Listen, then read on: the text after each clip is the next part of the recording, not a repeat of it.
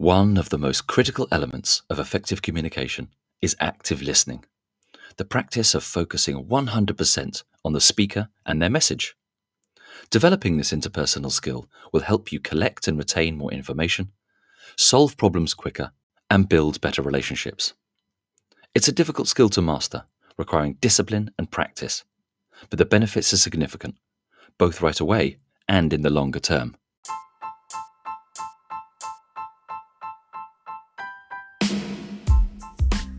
Hello and welcome to Boosting Performance. This is the podcast to listen to if you want bite-sized practical tips on how to improve your performance in the workplace. I'm Alastair Cole. And I'm Kieran Gill. We founded the Uplift Partnership to help organisations thrive by boosting performance of their sales and innovation teams. To subscribe to this podcast, head over to our website, boosting performance podcast dot com. In this debut series, we tackle eight of the biggest current workplace challenges.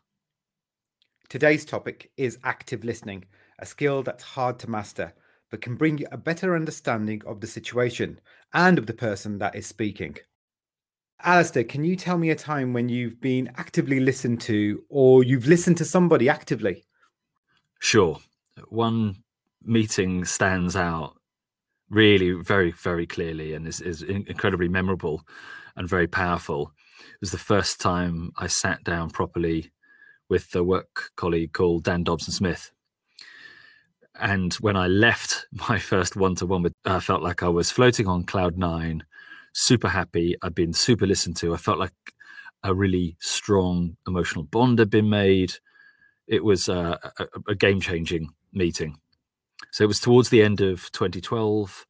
I was working at Essence. Um, I was a partner there and the head of the creative services practice, uh, running a, a, a web agency effectively. And we were on a major growth tear and we were hiring some outstanding talent at the time. And, and Dan Dobson Smith came in um, to effectively oversee the, the growth of culture and to safeguard the culture and, and, and kick off Uh, kind of learning and development as well.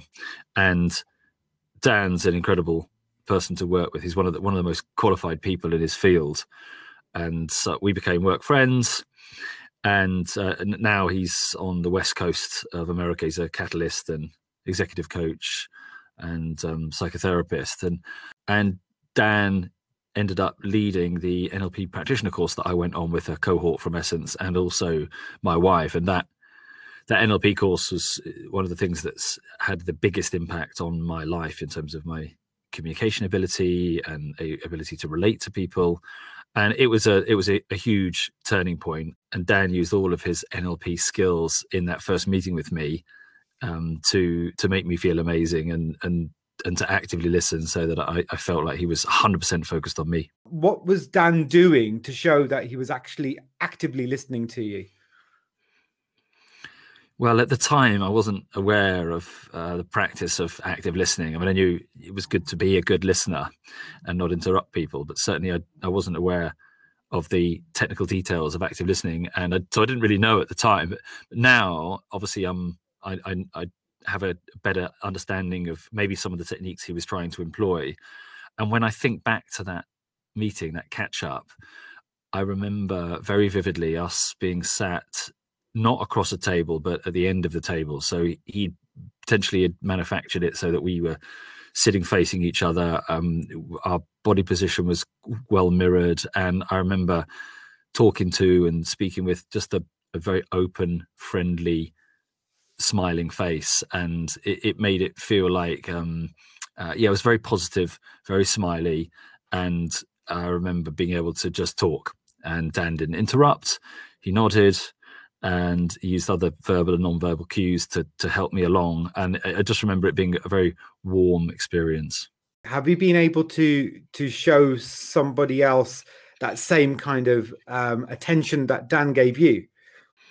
Well, I try. I, I try very often. Whether I'm able to emulate Dan's level of quality, I'm not sure. Certainly, yeah, I try. It's something that you have to practice. And it can be really hard not not to kind of jump in or or or hard to leave your presuppositions at the door.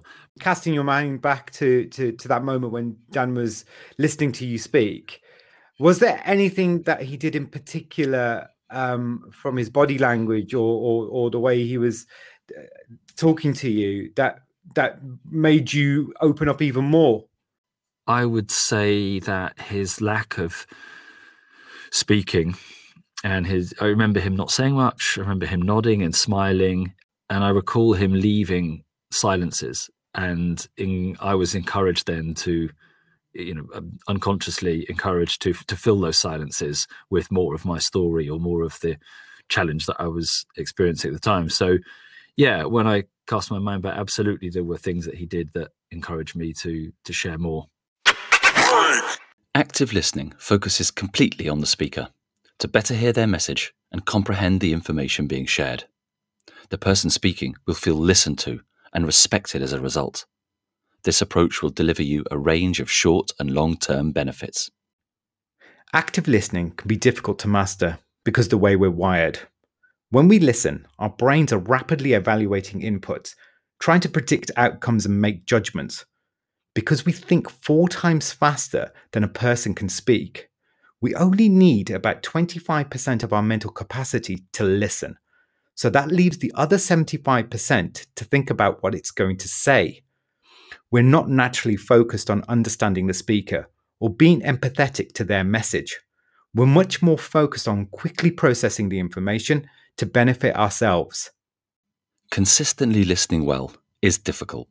We've all been guilty of switching off, choosing to think about something else, or being too easily distracted.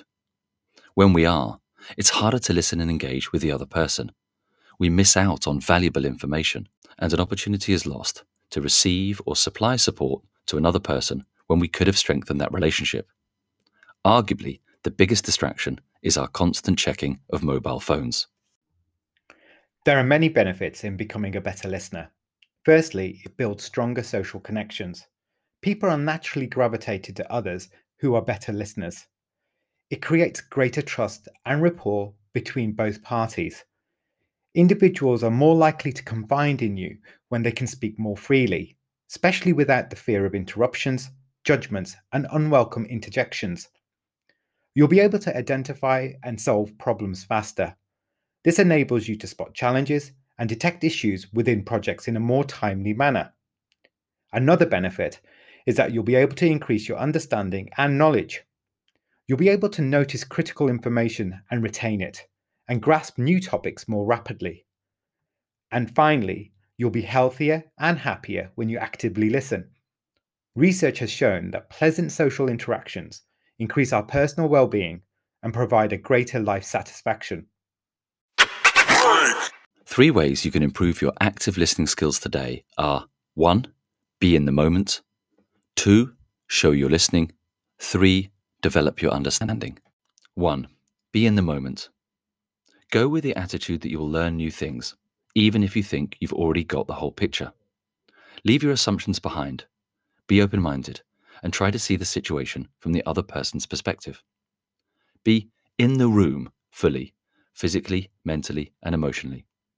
Make the choice to be actively involved in the conversation, listening to the speaker's message, and tuned in to their feelings.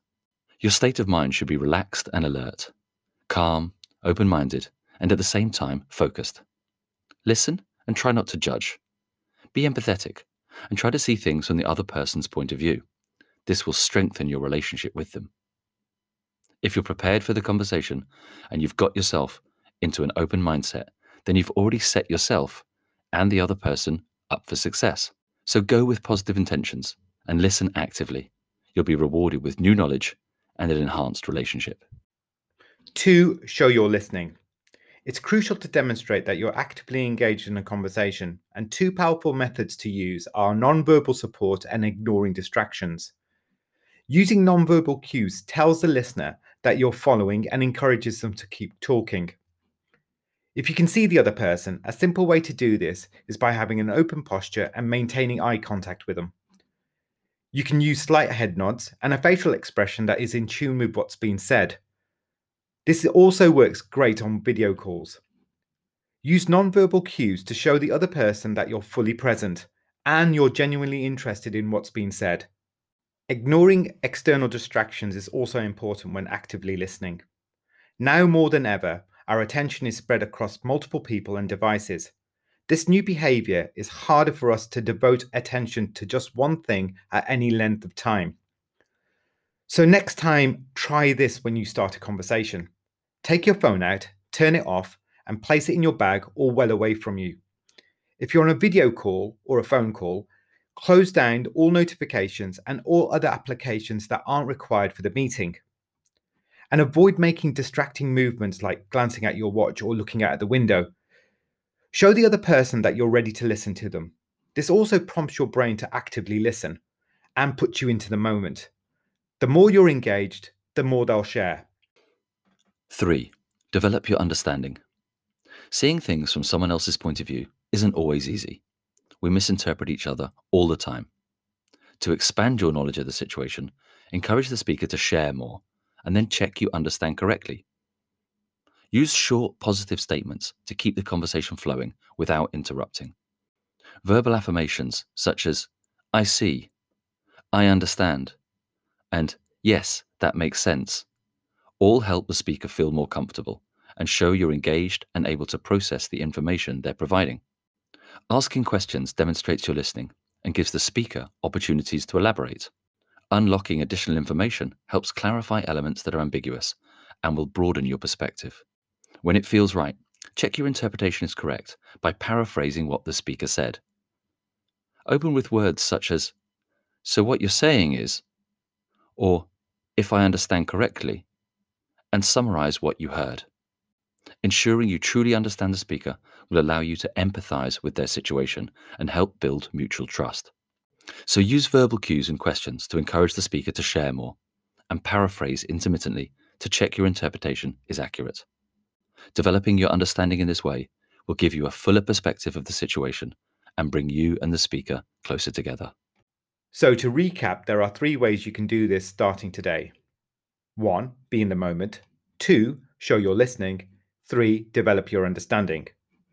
Being a more active listener has many benefits. Another additional advantage is that the more you actively listen, the more other people will be encouraged to pay attention to you when you speak. This makes communication more productive and easier for all of us. Some of you sent in comments and questions from the last episode, so let's hear them. Big Ron here from Kalamazoo, Michigan. Big fan of the podcast, guys. Just had a question I've been burning to ask. How often should you actively listen? I mean, How how often can you be expected to actively listen? Hi, Ron. Thank you so much for your question. If everyone actively listened all the time, the world would be a much better place. However, active listening is quite hard. It needs concentration and it can be quite tiring.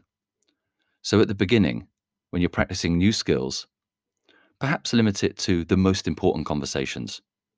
Say, one-to-one sit-downs with members of your team, or an emotionally charged conversation with a member of your family. If you start with these small steps and get used to actively listening, you'll see the benefits and be able to make your own judgment about when to actively listen.